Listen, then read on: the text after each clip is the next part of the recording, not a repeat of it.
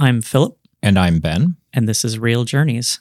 In Real Journeys, we explore major themes in some of our favorite films, apply those themes to our own spiritual journeys, in hopes to inspire you to do the same. We are not here to review the movie, so hopefully you've seen this one recently. Today's topics are outside the box, call to action, and fear and deceit.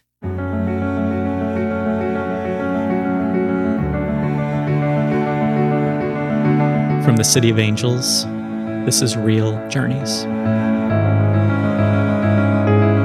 We've become bored with watching actors give us phony emotions. We're tired of pyrotechnics and special effects.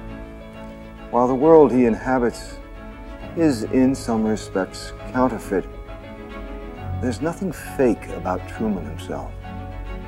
No scripts, no cue cards. It isn't always Shakespeare, but it's genuine. It's a life.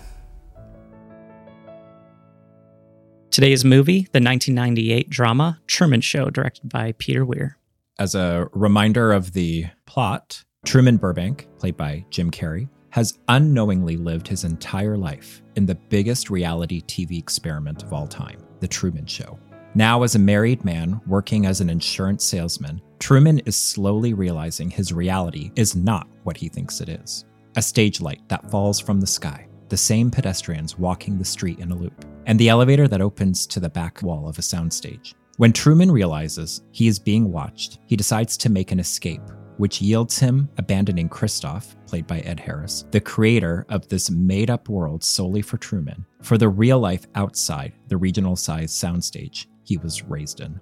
This movie was on both our lists. There's clearly plays on God here, and there's clearly plays on free will, choice. Yeah, I don't know how anyone could not relate to this movie in some way. It's, it seems very relatable to me. So I was very excited to tackle it. Yeah, and I I actually chose it knowing that it's likely this movie was made from a humanistic perspective, uh, like a statement against God. Yet I felt like, regardless of the fact that's probably why they made it that way, it completely confirms why there's such a stark contrast between humans and God. And I wanted to explore that with you. Any other feelings you had after our viewing last week? What I thought was interesting about it was knowing that in 1998, we didn't quite have reality television yet. So it was really interesting to see a film that asked the question what if we followed somebody around and with cameras and we watched them on national television like what would that look like Yeah. and so i thought it was really interesting to see that play out before reality tv actually happened which, After it went big. yeah i just i found it very fascinating to watch that it was almost prophetic in a way of like here's what's to come Yeah.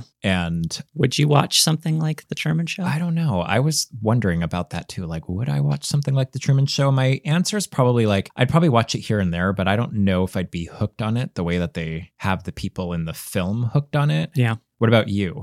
Mm, I don't think I would get into something that popular. Oh, like a phenomenon like that. yeah, I'd feel weird. I'd feel like a lemming, weirded out by it. But I would you feel like a totally voyeur though? see- Like, would you feel like a voyeur watching something? Because Oh, this yeah. guy doesn't know he's being watched. oh yeah, that's yeah, that's part of it, right? yeah. When we do Rear Window sometime, Yeah, we'll talk. we'll talk more about voyeurism. Yeah. because yeah, It's such an with this interesting one too. It's like, are people watching it to um, see how someone else would react in a situation, or are they really watching it to relate to Truman's choices and actions? but it's also how human he is, right? Like, and, Yeah. and he doesn't know he's being watched, And- which is what makes it so fun for and them. quote unquote innocent. Yeah. Yeah. All right. Should we jump into the themes? I think so. All right. We're going to be talking about outside the box. Christof, let me ask you, why do you think that uh, Truman has never come close to discovering the true nature of his world until now? We accept the reality of the world with which we're presented. It's as simple as that. Is it as simple as that? Hmm. Because I don't think you accept the reality we're presented with, like based on your thoughts. Oh, Or your- well, oh, not come your on. thoughts, but your faith. Of course I do. I do. I don't want to, but I sure I do to a fault. You accept the reality that we're presented with, but you think that all possibilities are happening at the same time. I do from a spiritual perspective, but in my day to day life, I, you know, it, it's hard to think spiritually all day long. And certainly you get kind of drawn out of that and drawn into just day to day. And you sort of, I absolutely kind of agree that we are quick to accept the reality that is presented in front of us. I'm so surprised to hear that. Maybe because I don't. Yeah, maybe. Wow. I think you're more um yeah, you don't get pulled out of the spiritual you no, as often. I don't think I do. Yeah. That's interesting. Yeah. What do we do with that? Where do we go from here?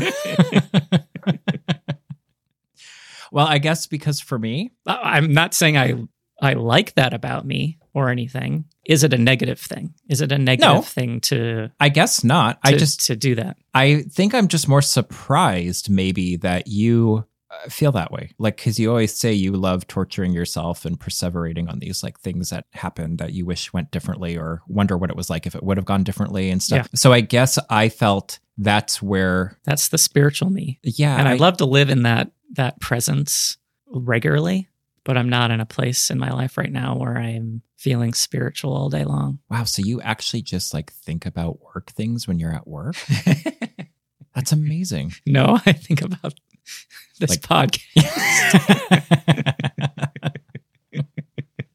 i'm not pondering like my existence and questioning my reality Huh. like all day long um so let's talk about the pros and cons here of just accepting accept the reality for which we are presented it's as simple as that. it harks on the like what's that AA mantra accept the things with which you cannot change the Ye- ideas Oh, yeah.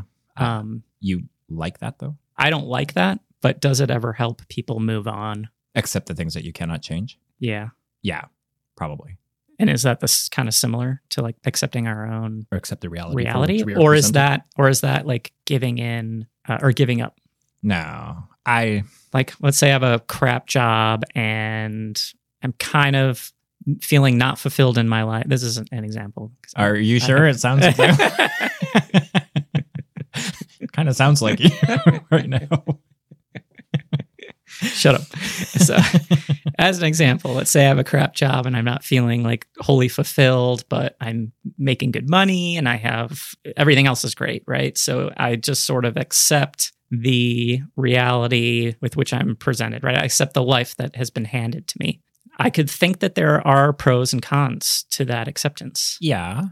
I yeah, totally. Where do we go with that? I don't know if it's that I don't accept the reality. I think I just like to, more to your point, live in other, like I like to live in the spiritual reality or spiritual realm Yeah. a little bit more. Now, am I a daydreamer because of that? I don't know. I have to admit, it's hard for me to concentrate a lot of times because the whole time I'm thinking, like, why am I involved in this? Like, this is so petty compared to like what I could be doing with my life right now. And maybe I depress myself or not depress, but like maybe I sadden myself thinking there must be something better than this to life. Whereas maybe it's a little bit easier for you to go through life thinking this is it.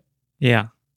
And maybe it's just easier for you to accept it. Whereas like I don't think I can accept that this is I don't think this is why I'm here. And I think for me that sometimes gets like I feel a struggle with that. Like I I want to get away from this and I want to do something that I feel like is more meaningful in my life. And probably because I think about that a lot. And so in some ways I guess it's good because I'm motivating myself to do something different, but at the same time I'm never fully accepting that maybe this is really all I'm here for. hmm Maybe that's a big difference between why I believe what I believe and what you believe what you believe. But you you must feel here and there like I'm I'm made for something more than this, right? Like our whole life is building up towards something. Well, that's how I feel and I know you don't necessarily feel that. Mm. Do you think that's a normal feeling for people in general? The feeling of your whole life building up towards something?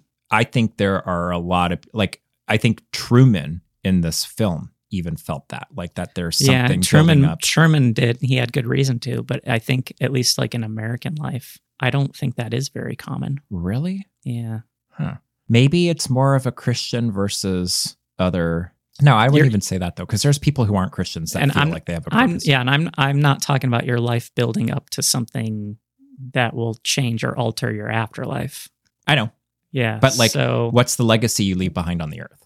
Exactly. And I don't I don't know in this day and age in America because the quote American dreams changed and somewhat gone and it's just not like it was in the 50s 60s Yeah. but i don't know it's kind of questioning how much hope people have right Yeah. or well even that's wrong because i don't know if people are inborn with hope that their life will turn into something magical at the end Uh, maybe it's like a 50 50 thing. Maybe they're half the people, because I know all sorts of people who think that their life is going to amount to something great and they're not really doing anything. Like they don't know how to take action on that. And then there's other people that do settle. Like they're just fine living their life the way that they do. And they're not asking for a lot in life. They're just happy with the general flow of how it's gone. They feel Mhm. like they've been successful in what they've done and they've made their contribution, but it's not like they feel they have a greater need to be something else. I don't fall into that category though, but I do know people who are like that that are Christians and that aren't Christians. So I don't know if it's necessarily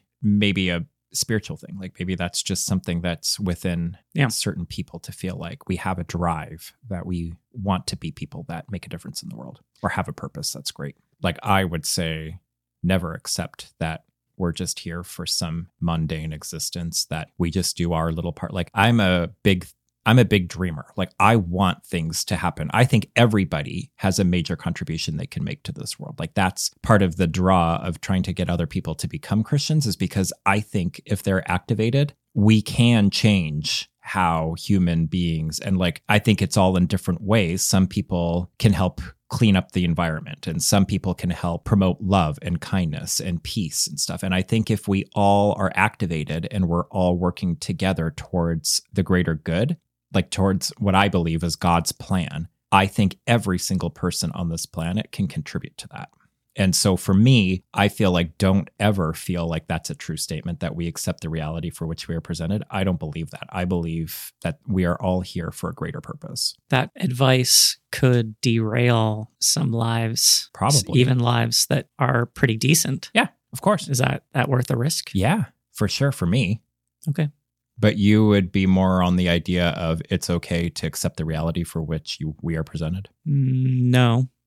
But I think every decision point in life warrants a little rationality. Okay. You know, should you quit your solid day job and solid income to go off and Join the Peace Corps. uh, yeah, or fulfill your dream in in some way if you've got some other social or monetary responsibility in your life? So yeah, Uh, I would agree that there it's tough. probably I think there there's definitely a wise way to go about it. So for instance, for me, I didn't just quit my job to pursue filmmaking. I am still working but pursuing it in the background, right? Yeah. And I would imagine I would agree because I've got a mortgage, I've got 3 kids and a wife that are dependent on my income. Even though my wife works and she does bring in money, we can't live solely off of that if I were to quit my job. Mhm. But what do I really want to do? I want to make films, not do the day job that I've got. But I will work on that wisely in timing that I have to make that happen.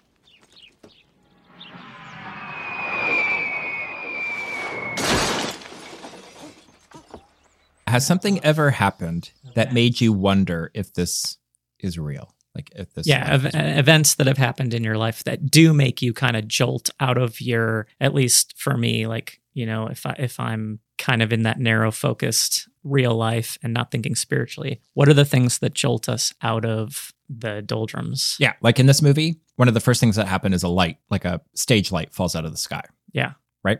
And it lands on the ground, and he's like, "What the heck?" It seemed to be like the start of all of it, Uh-huh. but it was a pretty big. It was a trigger. That's a pretty big sign, though. Yeah.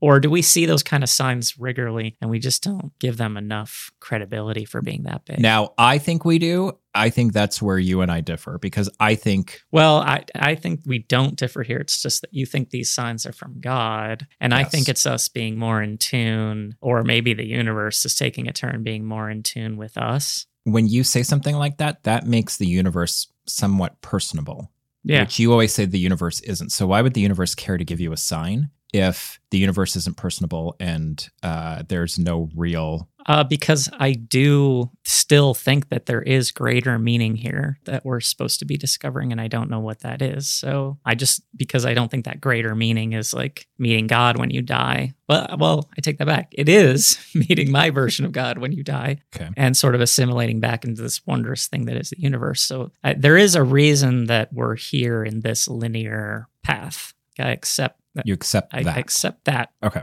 part of it. All right. Um, Because I guess I've always felt that when we've had these conversations, I've always felt there's no chance of this being um, like that. There's no method to this. Like this is just all a coincidence and a fluke. Yeah, and this is not going to make a lot of sense. Also, uh, I'll try to do my best. But when you're, if we take this example, the light falling out of this, let's say the light fell fell out of the sky in front of me. Yeah. Now, why your question is like, why would I think that that's a, a sign to me as an individual if I can't have an individual relationship back well, to the universe? But you're gonna say you think it's a what if everything in my reality and everything I'm perceived is basically built and coded for me and my perceptions? Then it would make perfect sense that everything around me is communicating and is signs for me. Like literally everything that I know and that's happening is occurring uh, and sort of centered, like Truman yeah. Everything is sort of orchestrating around me. In fact, the just the whole idea of Truman Show is such a good example of of how I think of the world. Actually, I I was wondering when that was gonna come up. this is the selfish. It's all Yeah. about me thing. well, you see you see the um, all the actors and stuff being staged in like the town square, and they're not going to start walking or exist until the observer actually observes them. Right? See, this goes back to our conversation we had at the top of the Shard in London, where you were like, "This all exists just for me," and I was like, "Really? So you think that like past the skyline, there's nothing?" It sounds very selfish, but I think what's amazing is that the universe is so powerful that that reality that everything is built just for me can exist and the same reality that everything that you're observing and everything that's around you exists and was built solely for you. Those two can coexist at the same time. And that's what's so miraculous that how well orchestrated everything that exists is. It's mind blowing. Maybe I'm being set up for something. You ever think about that, Marlon? Like your whole life has been building towards something? Mm, no. You've had things happen to you where you might think that they're signs from God, and I would say that the universe is kind of orchestrating these things around you. All right, so we me- just see them differently. Let me give you one example of that. So when I was 11, uh, we were living in Edmonton, and it was towards the end of the school year, and they had told us that there was a tornado coming, and that we had to evacuate the school and go home. Mhm. That within like an hour or two, there would be a tornado. So I rode my bike that day. I get onto my bike and I'm driving home. So where we lived in Edmonton, we were close to these two really big fields and there's a street that runs through it. And so I was just getting to the intersection of that street past the first field when all of a sudden the chain on my bike, like literally falls off of the bike. Nice. And I like nearly face planted into the ground because the I was thrown off my bike. So I get off the bike and I'm like, what am I gonna do? I look up at the sky. I can see the clouds starting to move around, like a funnel cloud is about to form. And I'm like, I gotta get home. And it's gonna at least take me like another 10 minutes. And I don't know how to fix a chain on my bike. When all of a sudden this woman peacefully walks up behind me and she was like, Hey, can I help you? And I was like, I my chain fell off my bike. I don't know how to get this back on. And so she's like, Oh yeah, this has happened to me a few times before in the past. Mhm. And she's like, Don't worry about it. Let me help you. Um, and so she puts the chain back on and she's talking to me and like trying to calm down my nerves because she knows I'm anxious.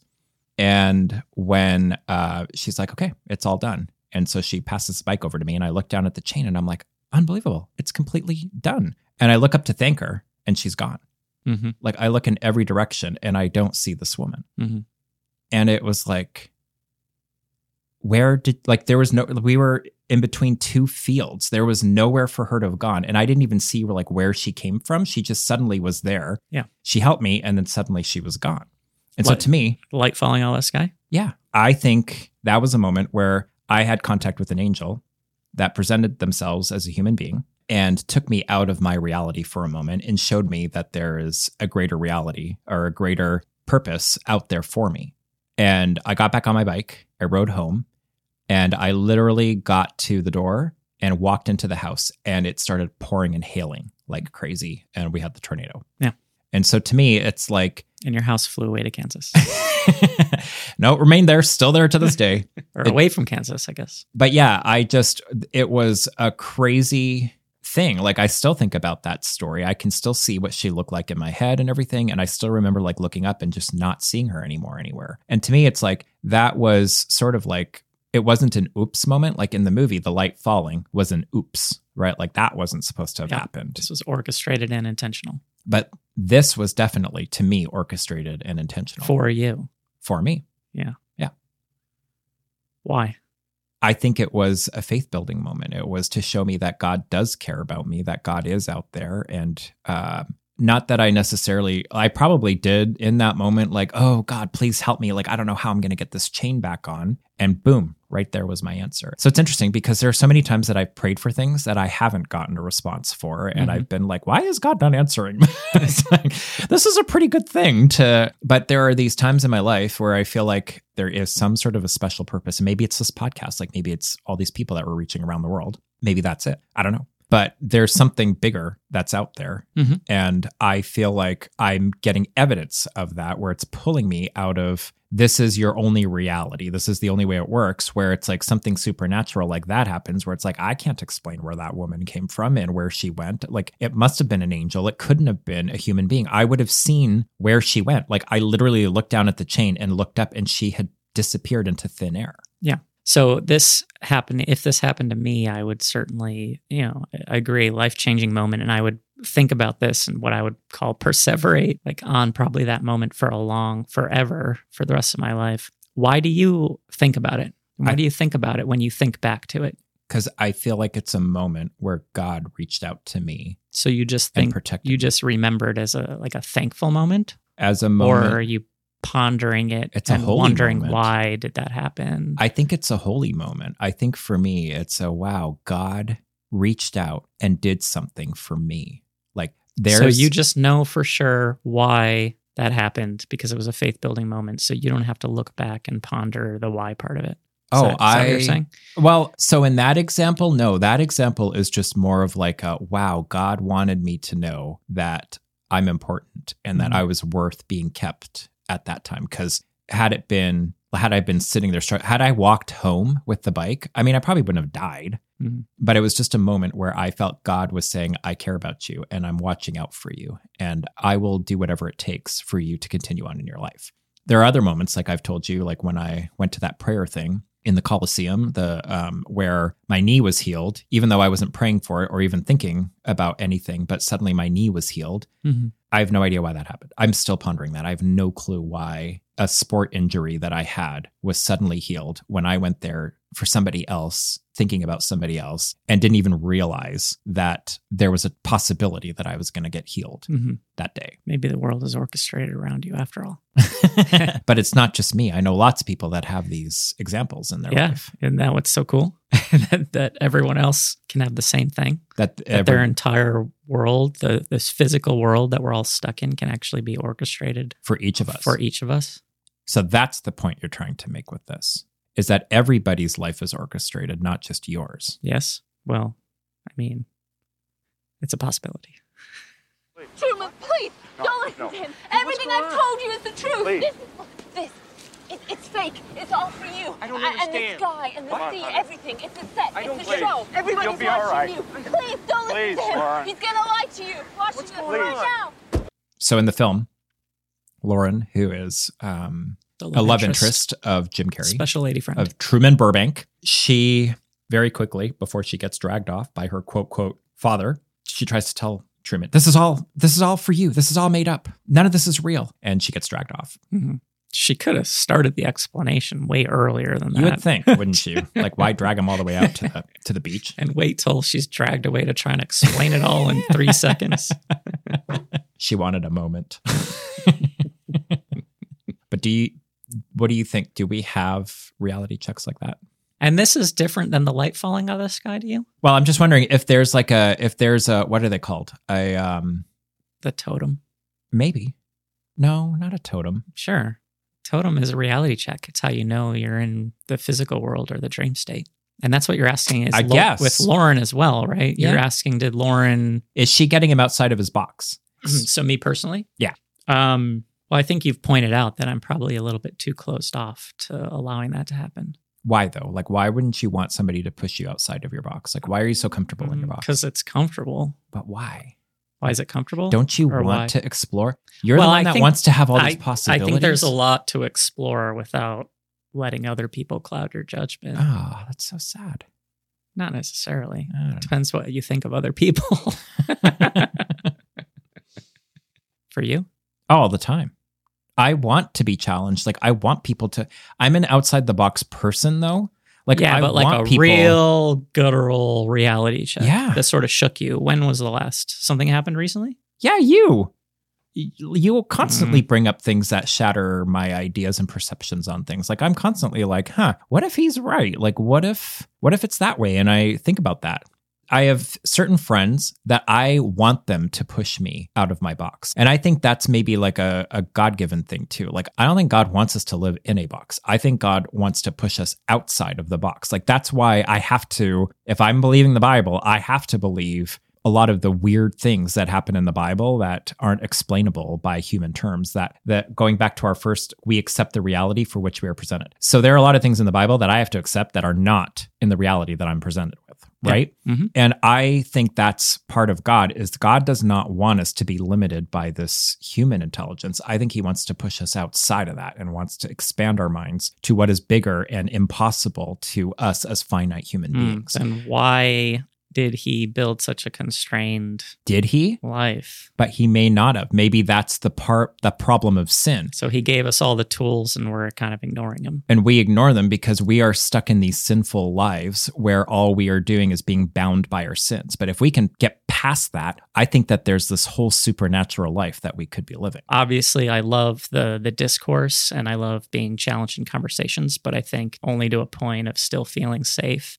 Um, like with my maybe my preconceived notions or ideas. Yeah, you've definitely made me realize over the, these conversations um, that there is sort of that uh, that closed offness. Like in a way, I'm pretending to be open, but it's only to like a point where I still feel safe.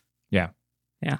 So I'll have to work on that. So, one of the things that I think is a misconception with Christianity is that Christians are rigid and they never think out, like they never sway from what they think or believe, which there is some truth to that. But I think it's just human in general. But I think the sign of a mature Christian is that they allow themselves to ask, like to to doubt. And that you will see all over the Bible too. Like a lot of the strong biblical figures, they have times where they doubt God and where they have to be like, is this real? Like, am I really believing the real thing or am I misguided somehow? And I think that shows the sign of a true Christian is to ask those questions. And I love asking that question. I ask it all the time. There's things that I'm presented with constantly that it's like, huh, is this real? And sometimes like there's things that you've said that like I've really thought about and been like, man, is he right? And sometimes I almost feel like you've explained how God actually uses something based off of a thought process that you had Mm-hmm. rather than believing that what you've said is a reason why God doesn't exist the way that I think he does.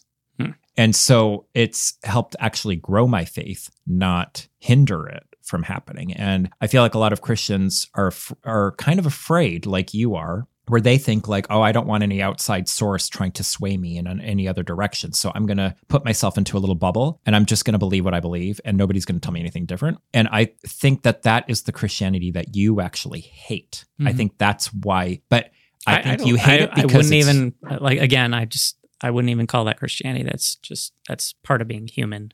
Well, but I think there are there are humans that believe Christianity that way, or that um, that will only Mm-hmm. Live that way in Christianity. And I think you hate that because you do it yourself with what you believe. Hmm. But I think a mature believer of whatever faith will allow doubt to come in and will deal with that doubt because they're mature enough to handle that. Like they're mature enough to be like, okay, what if I'm wrong? What if I don't believe? Like, what if I am in a different reality than what I thought I was? What if that light did fall out of the sky? What if this person is my Lauren and is challenging the reality that I perceive and that I believe? Now, what do I do? Like, how strong really am I? Do I really believe what I believe? Or do I just say it, but I actually don't know for sure that's what I truly believe? hmm Who are you? I am the creator of a television show that gives hope and joy and inspiration to millions. Then who am I? You're the star.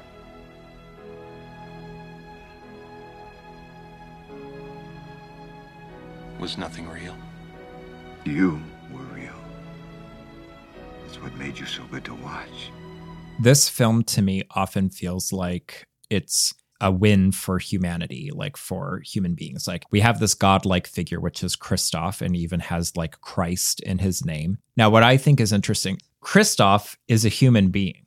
And to me, I feel like what he is doing is completely wrong throughout the whole course of this film. He is limiting a human being to a certain existence that he has created. And I think this is what it would look like if God was a human being. Okay. Like what what Christof has built is what I think the world looks like if human beings or if a god that was a human being would create the world, it would look a lot like what Christof had done. I feel like the world does look like No. a lot like what Truman lived in. Oh, I don't think so at all. Because it was very much he was he was placed in a world where there was very little conflict that he had to deal with in life. He was very comfortable Okay. with life. I'll give you that. He was very um, naive to what was going on around him. I think most of us are. they were trying very yeah but that's because a lot of people live in the confines of sin so they are really naive to what's actually out there in the spiritual realm that's my whole point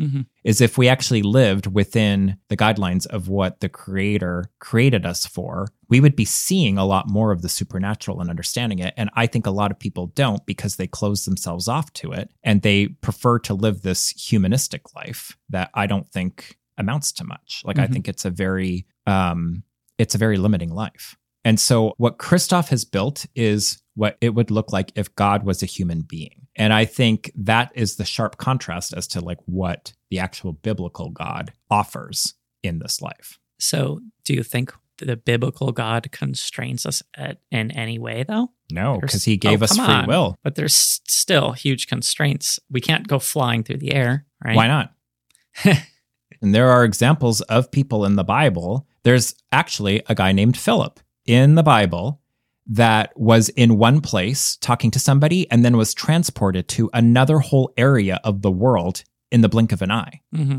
So he must have flown through the air. The whole point is that God can do anything. Nothing is impossible with God. It is human beings in the world of sin that are limiting us to being what we truly can be in the supernatural realm. Yeah, I fully disagree. I know because you live in I that think, because realm. I think this world is is definitely constrained by things that we don't yet understand, obviously, and for reasons we don't understand. That's our own I don't know why we can't fly through the air. we can. Do it. Do it.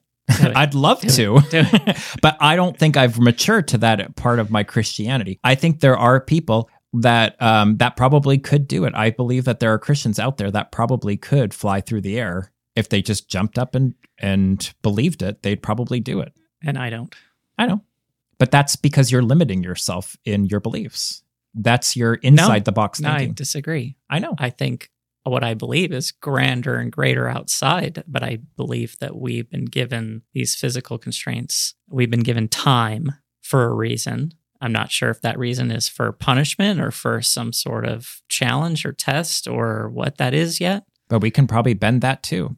Well, I think what you're just what, what you're, you're saying. implying is that if we tried hard enough, opened ourselves enough that we would completely lift, we could completely lift the constraints of our physical reality. I don't think it has anything to do with trying. and I don't think that we fully realize that kind of what would you even call that um, enlightenment until death. So I think I'm I, we're saying the same thing. I But use, you don't believe that that is something that can be done from a divine power. that that's just something that human beings are suddenly somehow going to be able to open up our minds to. Whereas I because believe- we're part of God. So we have it in ourselves to be able to do those things. but That I agree with. but your God but- doesn't have any type of a conscience. He's or your God is just Right. Conscious is a human construct. Right. But what would be the point of being able to heal someone or be able to do anything in the supernatural if if there's no real purpose or function for it? Well, the greater meaning of this constrained life is still unknown To you. to me. Yes. That doesn't mean that it's worthless. But what is if it's just going to all dissolve after you die? This reality dissolves after you die. Then why, it is then why even bother? Why Right. even try? Yeah. Because what if the trial or test or the path to enlightenment and death is through all the actions we're doing here? But it doesn't amount to anything for anybody else but you. So what's my point of trying? Y- yes, that is true. I don't, So what's my point of trying then? I still care. You still care what? I still care. Like it doesn't matter that God is not a person. It isn't going to high five me on the other side. I'm still here experiencing this amazing thing. I'm going to appreciate it and try and figure out what it's all about. Well, but from my perspective, there's a bigger plan for all of this. It's not just about me. It's Yeah. actually not about me at all. I'm part of a bigger thing. So I don't think that I'm here for myself. I think I'm here to further God's kingdom. If I were to I know, do- but you're also saying that if that isn't the reason that you're here, then it's just all worthless. And that's just not how I see things. I understand you have a hard time seeing that, like from my shoes. Yeah. You'll just have to take it on face value that I don't think it's worthless just because God isn't uh, more personified in the way that you personify him. God isn't relational. I don't think God is a person. Okay. I'm not gonna make it. You're gonna have to go on without me.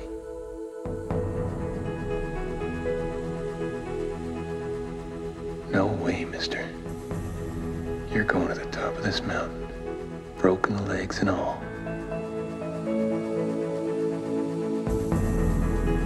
We find many viewers leave him on all night for comfort. Let's move from outside the box into call to action by talking about. Uh, we could even go back to the light falling out of the sky. When the light, when the when those moments happen, the lights fall out of the sky. When do you know that they're they're calls to action?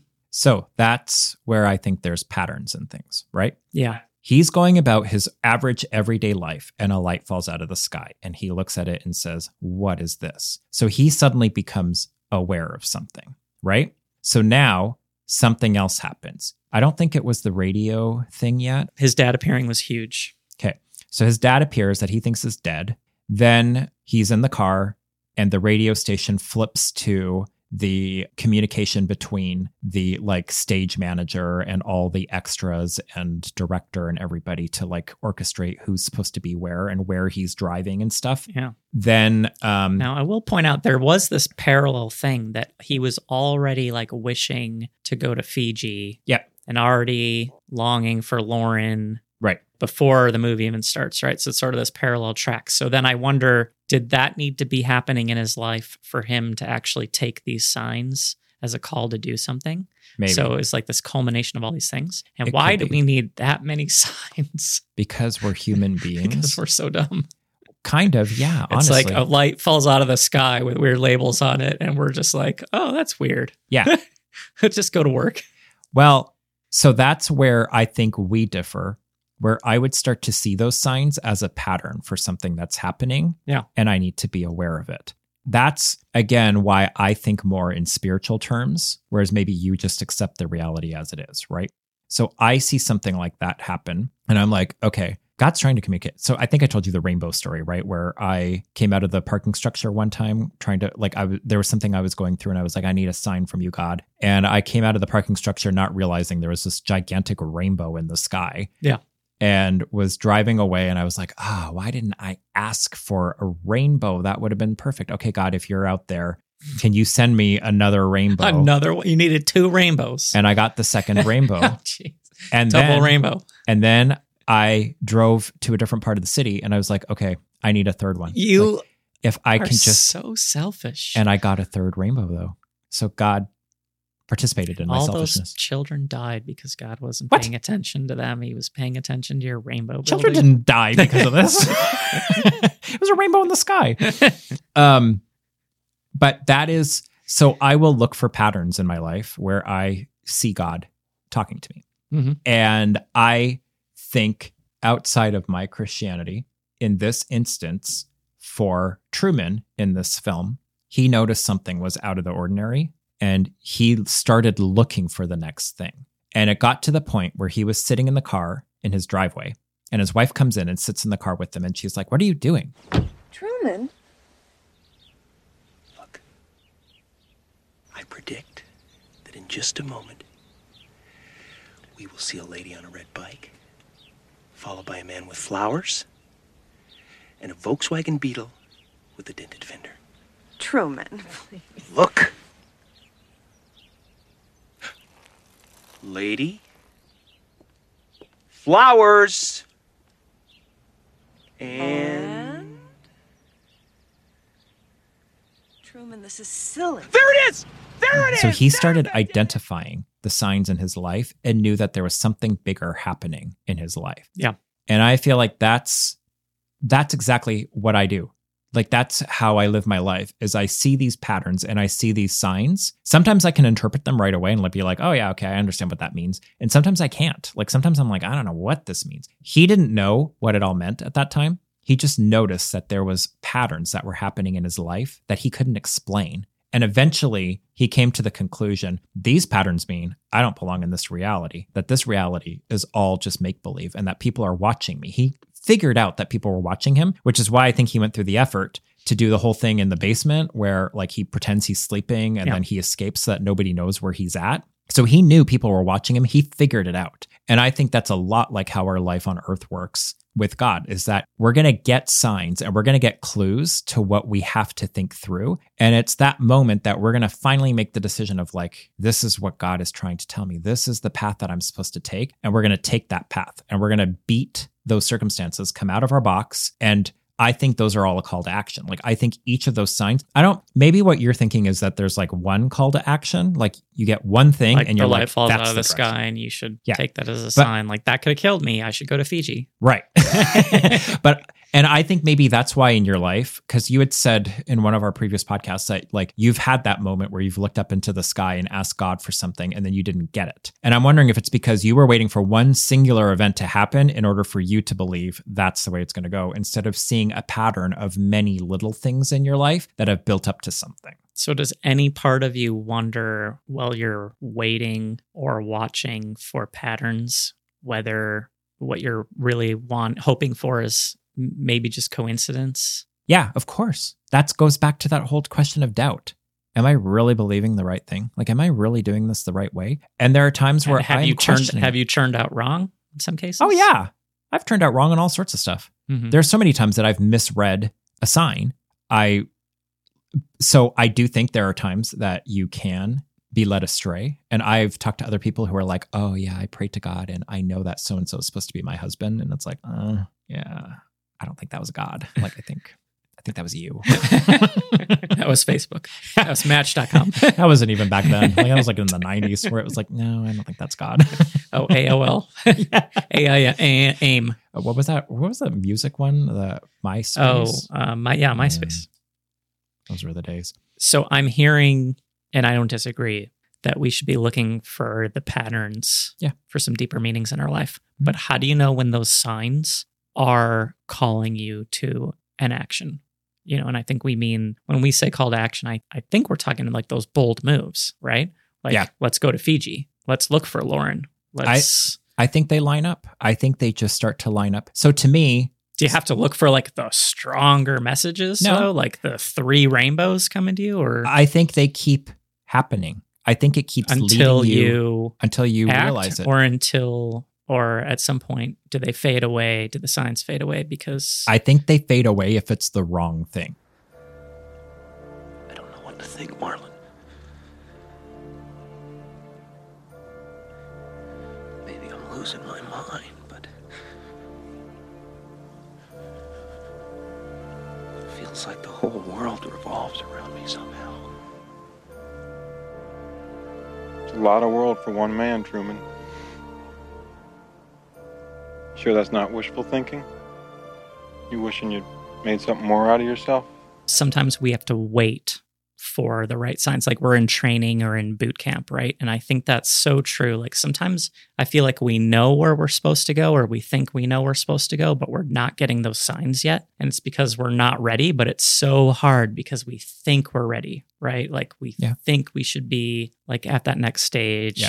Of our life or the project we want to be in or the job we're supposed to be in or the financial success we're supposed to be in or the love interest we're supposed to be in whatever it is and that's just such a hard human thing to deal with. If we think we know, where do we go from there? Do we act on it early? Do we sit and wait patiently? Do we give up? Hmm. I mean, personally, I think you're always acting towards it. It's just But we could be wrong. That's the other Yeah, thing too, know, right? That's we part of the risk of life, though. we could be if we're early, meaning we're not getting those signs from the universe or from God. So we're not yet able to recognize patterns. Like, what do we do with that sort of silence? And is that going back to like Truman before the light fell out of the sky? Maybe he didn't have a whole lot to go off of. Now, again, we're finite beings and we feel like we don't have enough time and we don't understand the time that we're really given and when we're supposed to be fulfilling these things. And it could be that we are too early. We're getting a sign. So remember how you were saying, like, why doesn't God just give us these signs? And I had said, he does, but sometimes we don't know what they mean. And Yeah. you're like, well, that's confusing. And it's like, well, yeah, because sometimes he'll tell us the answer to something before we're ready to hear it. And we do start making a fool out of ourselves because we like go down a road where we are bound by our own perception of what's supposed to happen rather than God's. So I don't know, like sometimes that's the lesson that we need to learn.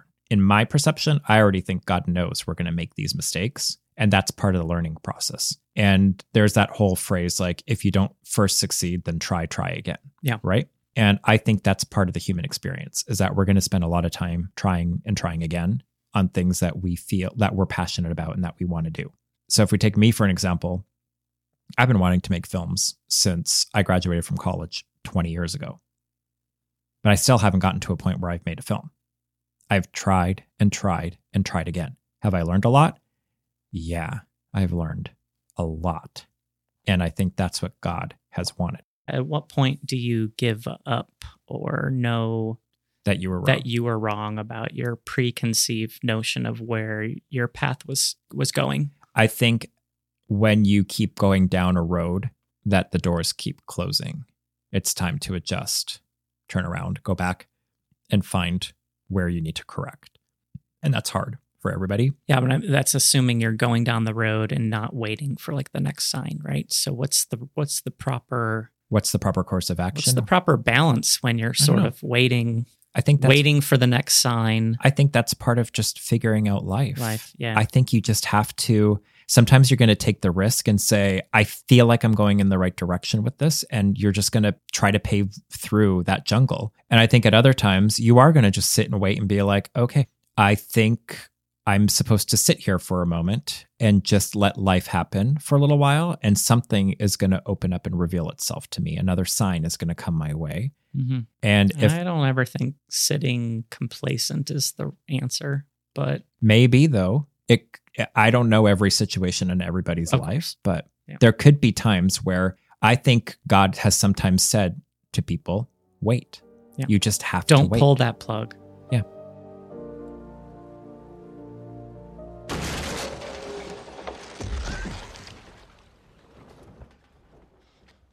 At the end of the movie, he literally hits his wall. Mm. Yes. and the scene is emotional. Well, I think it's emotional for me before because he just he threw out his whole sense of self, like his own fears to jump to the call of action, and we'll come back to that in a sec.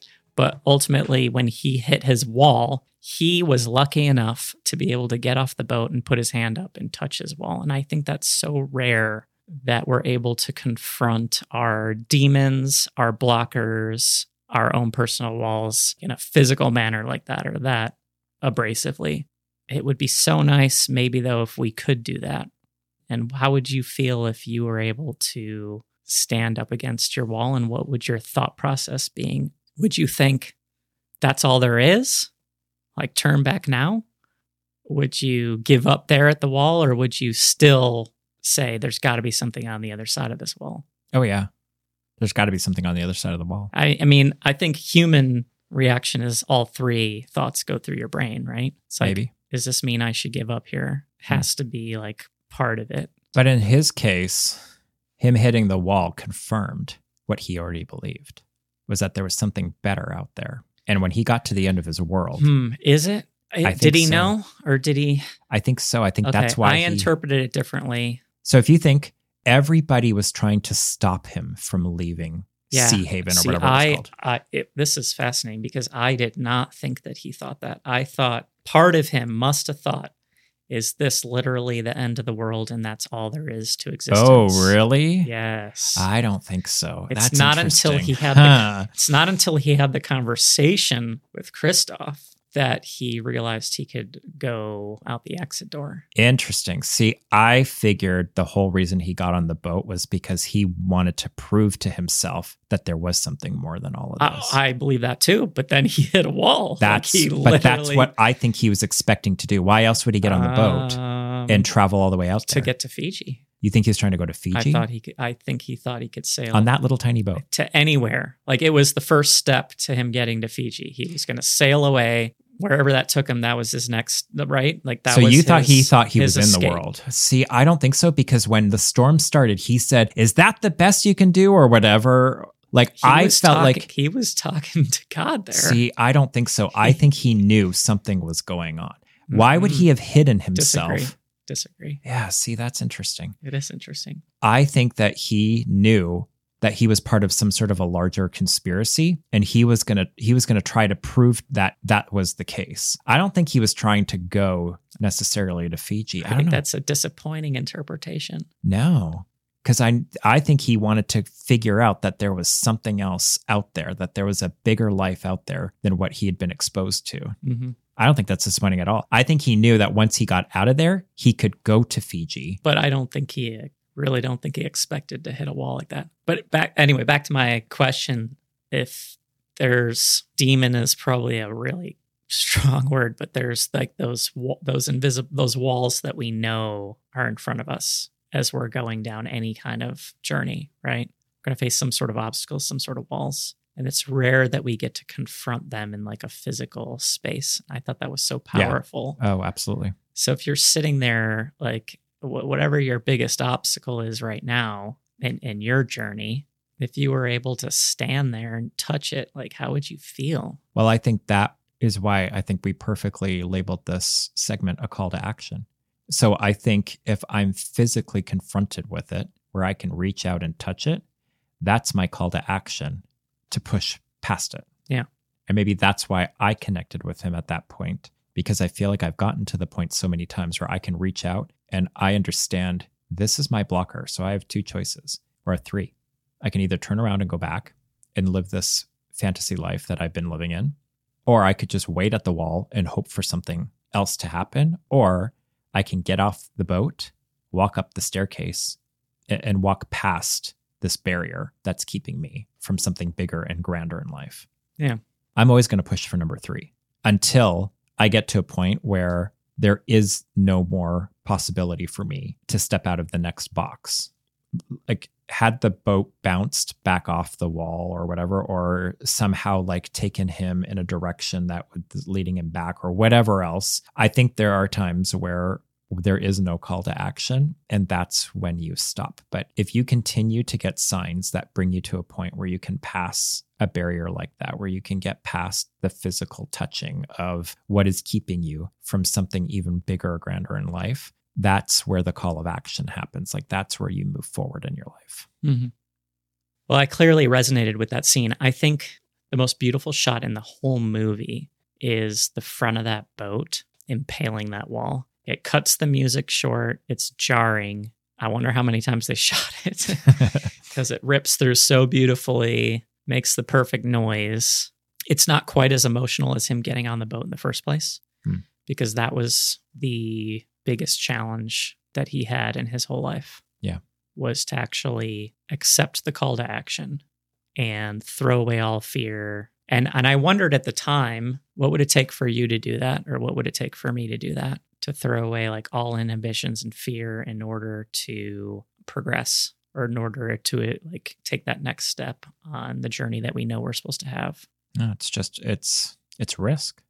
It's just really believing that this is the next thing and that you're not wrong. How would I feel if I could touch my wall? Well, I kind of think that's the space I live in all the time. Hmm. Maybe that's why I resonate with that scene. Is I'm constantly standing at the wall, except uh, and I keep going back to it. What I appreciate is that he could actually physically touch it. Whereas in my life, that wall is all in my head and only in my head. I think this segues into our next topic. So, are you afraid to push past that wall? Is there fear inside of you that you're afraid, what if this changes my life? And you're so comfortable in the life that you have right now that you're afraid of what is to come if you push past that wall. Yes. Hmm. Isn't that human? Yeah, but it, it's the bravery of just going for it anyway, What's the bravery? of pushing past your fear, of saying, Yeah, but regardless of the what- fact that I'm feeling that, just faith, right? Yeah, faith. Of course. And maybe that's where we differ is because I have faith that God is going to provide and take care of me in this new reality. And maybe that's where you feel afraid of if this disrupts what I've already built up. I feel like God's got my back and that he's going to provide and figure and help me figure things out. And that's where you don't have that reassurance. No, and yeah, and that's very comforting to you, and it Yeah. would, would not be comforting to me. Exactly. but that's where then you will live at that wall and not move past it. Whereas I would walk up the steps and walk out the door. Hmm. I think I would live at that wall longer than you, but I don't know that it means that I don't have the audacity to climb up the steps. Maybe, but I wonder if the Christof voice would get to you and you would turn around and go back to that life of comfort. I, I think that for many humans, I would think that were the case. For me personally, my struggle is before that conversation when he's touching the wall and he's wondering, is this all there is? Is this the end? Is the wall actually a wall with nothing behind it? Hmm. And I think that's a little different than the conversation with Christof. Because at that point, Christof's becoming the voice of the adversary. Absolutely. And I would hope that I wouldn't just bow to that. I don't know. Oh. Sorry. but that's where I think that keeps you in the life that you're in instead of moving past. You said yourself at the beginning of this podcast that you're closed off. And I think that's what happens is that you listen to the voice of that adversary that tells you, nope, you are content. I wouldn't with- listen to him. He had a beret. See, now you're just trying to humor yourself out of it. Yes. But it is the truth. I don't No, I wouldn't listen to him. I'd be because I'm too ah. internalized. I don't know. Too internalized. Yeah, I wouldn't. let- You that know goes me. back to the I wouldn't. point- If I had a conversation with another person, I wouldn't let that person sway me. Like, But that's the point of like that. It's the inception moment. It is somebody trying to influence his thoughts. And even though you're thinking of it as a physical voice because that's how it happens in the Truman Show, That's true. but I think the adversary can internalize a thought into you that you believe is your own voice, Mhm. but it's actually not. It's actually the voice of the adversary trying to distract you and dissuade you from actually moving past where you are right now. Yeah, and that's an interesting interpretation, but I don't relate to that because the voice you're labeling voices good or bad. And to me that the voices are messages from the universe and the universe is universal. There's no good and bad there. So fear and deceit. Switching gears a little bit.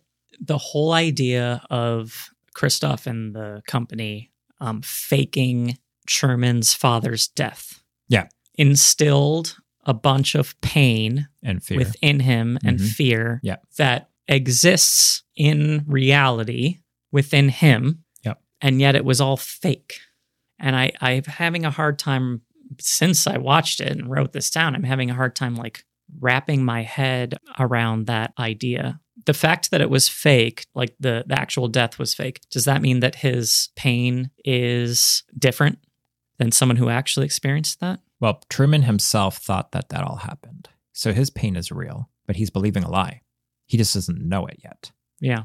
That does make it different. Well, it makes it different for us knowing this, but it doesn't make it different for him because he doesn't know. He's under the belief that his father passed away on the boat. Although he does say when he sees him again, I always knew somehow that you were alive or whatever. Yeah. Right. So I think he had a hope because he never actually saw the body of his dad or whatever else that maybe somehow he survived the storm, which I think is an optimism that a lot of people have. So even though it was all orchestrated and none of it was true, he doesn't know that because this is the only life that he knew. And he was a kid when that happened. And I think he believes that that event took place. Maybe after finding out that the whole world was a sham that he was living in, Mhm. and that he can step out into this other life and then realize that his parents aren't actually his real parents, that he was just taken from an adoption agency and this whole life was all fake. At that point, sure, he can question everything. But while he was in that bubble, believing that he was in there, it was all deceit. Every single moment of his life was a deception. Yeah. And what does that do on the psyche over time? I don't know, when he comes out of that and realizes that that was all just fake, how do you even start to deal with something like that? Like, I can't even imagine. Like, what do you do? Your whole entire life was all a Hollywood script. Mhm. Like, how do you deal with that as a human being? I don't even know what type of Yeah. therapy he would need after that. Yeah. Like what does that do to your to the pain that defined you for so long? Yeah. Oof. But that's the that's the crazy thing about deceit, and I think that's what a lot of people are going So through in re- this life as but, well. But regardless of the deceit, the pain is real. The pain, of course, is real. Tonight we present the enduring, much loved classic, Show Me the Way to Go Home. A hymn of praise to small town life where we learn that you don't have to leave home to discover what the world's all about and that no one is poor who has friends. Now, I couldn't help, especially within the Context of this context movie. of the movie, think the more friends or acquaintances you have, the more you, and this is just maybe how I'm live my own personal life as I'm reflecting on on the movie. The more acquaintances, the more friends and acquaintances you have, the more you are open and vulnerable to deceit. Hmm. That's interesting. Maybe. I think eh, yes and no. It depends on if your friends are moving you forward in your life or trying to hinder you. And I think there are friends. well, you would put it very black and white because I think No. what you what you well I don't you mean so. by forward you mean toward God or away from God, right? So you, I'm going to guess that your I suppose. acquaintances and your friends are either leading you toward God or away from God, and that's how you sort of black and white the world. I don't. I. I guess. Just say yes. well, I guess, but I think there are. I think there can be in betweens. I think there are sometimes people who become jealous of how you progress in life, and they want to slow that down. Let's just use us as an example, and this is a totally made up example because this is not us and not how it's been happening. Sure, it's not. but let's say we work together and let's say um let's say I'm up for a promotion at work and let's say it's something that you've been wanting for a really long time and it really bothers you that they want to give me a promotion to director and so you come to me and say like why do you really want to do that like is that really what you want to do with your life like i thought you hated this That So is a form of deceit, isn't it? I think so because agree. you you would be trying to dissuade me from getting something that you want and you're jealous of it, right? Mhm. Whereas if you were to come and say, that's awesome, you should totally get that promotion. You've worked hard and you've done this and whatever else. That could be reverse psychology. That could be also be deceit. now, if you are coming to me earnestly and saying, Hey, you know, I know that you want to be a filmmaker. If you take this promotion, are you going to feel bound to now staying in this position longer and not Ooh, going that after could your be dreams? a form of deceit as well. Now, but- I could be saying that Right. in my own interest, right. Or are you honestly thinking about your interests. correct? Or is it both? And I would lean toward it's both because humans are that complex that it is not black or white. Not and though we want to think we're all well intentioned, that we're all good or bad people, that is just not the case. Not necessarily, because I think there can definitely be in the heart of hearts where even if you are super jealous of me getting a promotion into a position that you would have wanted, I can believe that even if you feel jealous about it, you are still going to congratulate me and wish me well in that spot. And I don't think that that's wrong that you feel jealous. I don't think that that's like a black mark on you. Yeah.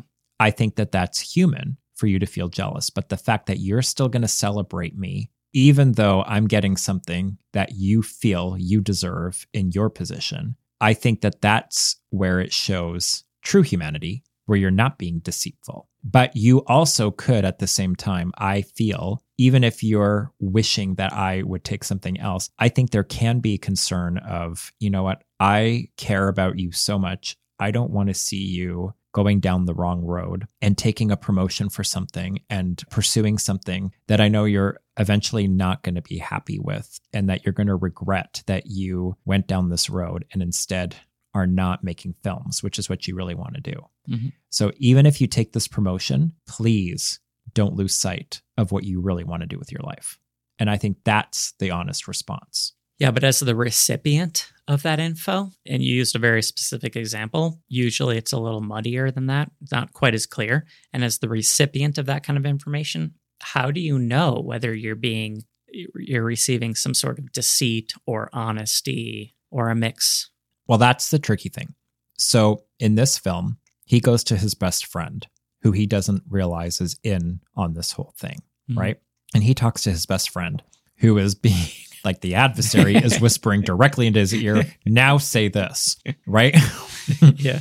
And I think that's exactly what happens in real life. hmm Yeah. Yeah. And I definitely. think in those cases, if we were to go back to our example, I think the adversary is exactly But what Truman Truman fell for all that deceit Yeah. left and right from that guy. Should he have been doing something different or did he not? Was he just not given the opportunity or tool set to Now, I think he fell for it all the way up until he started seeing those signs. Well, and I would argue that part of him wanted to fall for it up until then.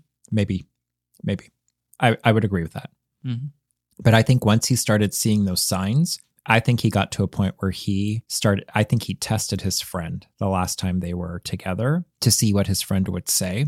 Yeah. And because his friend gave him the usual jargon, he knew his friend was in on it.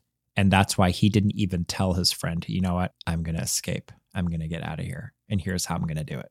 Yeah. I think that whole part, like when you begin to realize that things are a lie in your life and that there is something bigger and grander and bolder out there, I think that helps that call of action. Like, I think seeing that deceit and seeing that dishonesty, I think people start to wake up from that.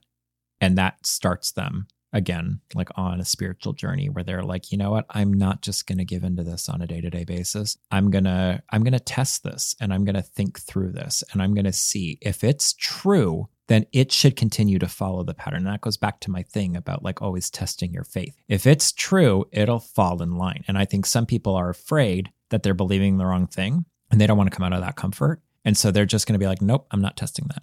I'm fine where I'm at. I'm going to close myself off to that instead of asking, is this really true? Because if it's true, then no matter what happens, everything will still line up exactly as it always has. So deceit seems to be sourced. Well, in our example so far, deceit is coming from other people. So Mhm. kind of back to my original question, that the no one is poor who has friends. I, I wrote down people are the hindrance to us moving forward. Not always, but yes, they can be. I don't think in every circumstance. I think there's a lot of people who have helped push me along my way, who have mentored me. My view is that deceit comes from other people, and therefore I would be more cautious to opening myself to other people. Are you recommending that you be open to all people or that you Yeah. have a cautious approach, knowing that other people are the source of deceit, which is where I'm coming from? Oh, see, and I don't, I guess I don't necessarily think it's other people who are the source of deceit. I think it's the adversary who's the source of deceit, but can use people Mhm. to cause destruction in your life. So, does that change your your uh, desire to interact with other people? No. So just like there's patterns from God, there's patterns from the adversary as well. Mhm. And so I think it's just becoming familiar with those because the adversary has had a lot of practice with human beings since the dawn of time. So the adversary knows exactly how we think and feel and knows exactly how to get to us to cause destruction and deceit in our lives. I'm not going to say you should just listen to absolutely everybody who ever says anything to you. Sure. No. Course. Definitely not. But, But, it but it is about being open, and we know I'm Yeah. less open to like wanting other people in my life. Right. And maybe that par- maybe maybe part of it, you know, pulling from this movie is because I know that people may deceive me. yeah, There's no rescue boat. He won't know what to do. He'll turn back. He'll be too afraid. Christof was so sure that Truman would turn back when he like upped that storm and he really tried to scare him. Why was he so sure? I mean, I know he felt like he was his father, you know, or he was his god, but I guess what I was thinking when I was watching it is can we accurately judge how other people are going to face adversity or are we when it comes to that like strong emotional response are we too internalized and too much thinking about how we would act in those situations ourselves to be able to really understand how other people would react in that situation I think yes, but I also think that Christof didn't actually know. I think Christof was at a point where he seemed more powerful to Truman. And I think he was using the fact that he seemed like this big booming voice in the sky to deceive Truman by saying, I know you. But Truman's response is exactly right. But in my world, you have nothing to fear. I know you better than you know yourself. You never had a camera in my head. I think that is uh, also true with the adversary. The adversary can't actually ever get into our head. Even though the adversary can read patterns of how we respond and how we behave and how we interact with people, I don't think anybody truly knows us like we know ourselves. my last question on fear and deceit is are we really living if we have no fear in our life No, i agree I think we have to have fear in our life. I don't think it's necessarily a bad thing. In this movie, yes.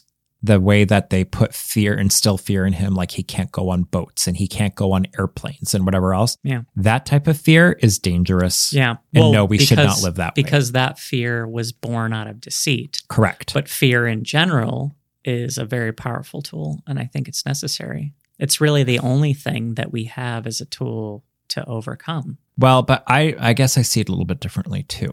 I would also see fear as something that you're in reverence of. Um, like there could be a fear of a virus.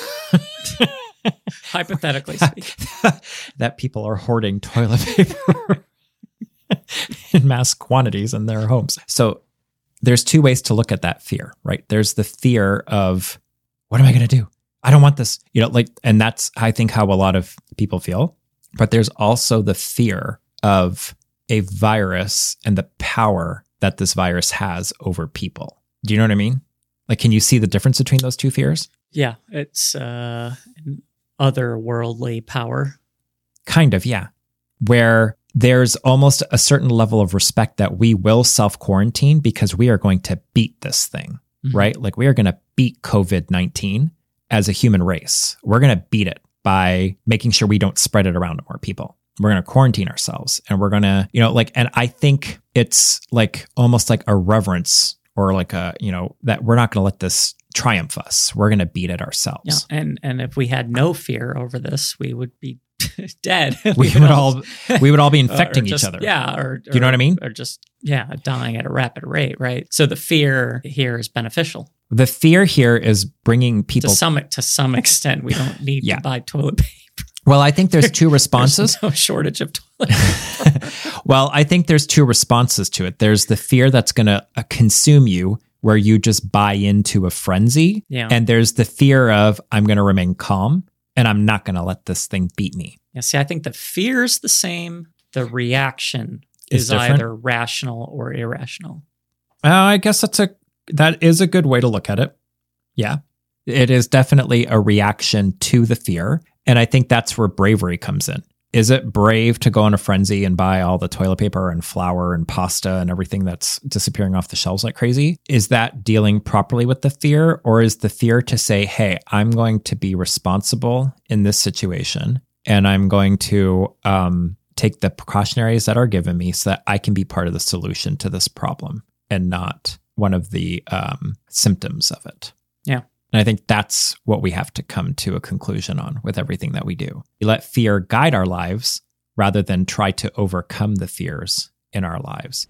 I think what distresses you, really, caller, is that ultimately Truman prefers his cell, as you call it. Oh, that's where you're wrong. You're so wrong, and he'll prove you wrong. So, final thoughts. I think this has been one of the most interesting discussions we've had yet. like, quite honestly, I've uh, really enjoyed this conversation. It has actually made me like this movie even more now that I've really sat down and analyzed it the way that we've just analyzed it. This would actually make me want to watch this movie again, which I haven't really felt with a lot of the films that we've done so far. I think it'd be interesting to go back and rewatch this again now that we've talked through a lot of this. Hmm. That's how I felt about the last movie we did, and I feel less about it this time around. I feel like my viewing of it this time around, I had no different reaction out of this viewing that I did 20 plus years ago whenever it was released. Yeah. Still an amazing movie, amazing concept, amazing director, amazing acting, amazing score. Highly recommended. Like, highly. And like I said, this was at the top of both of our lists but I think we've explored it to the extent of where I need to explore it for now. In case I don't see you, good afternoon, good evening, and good night.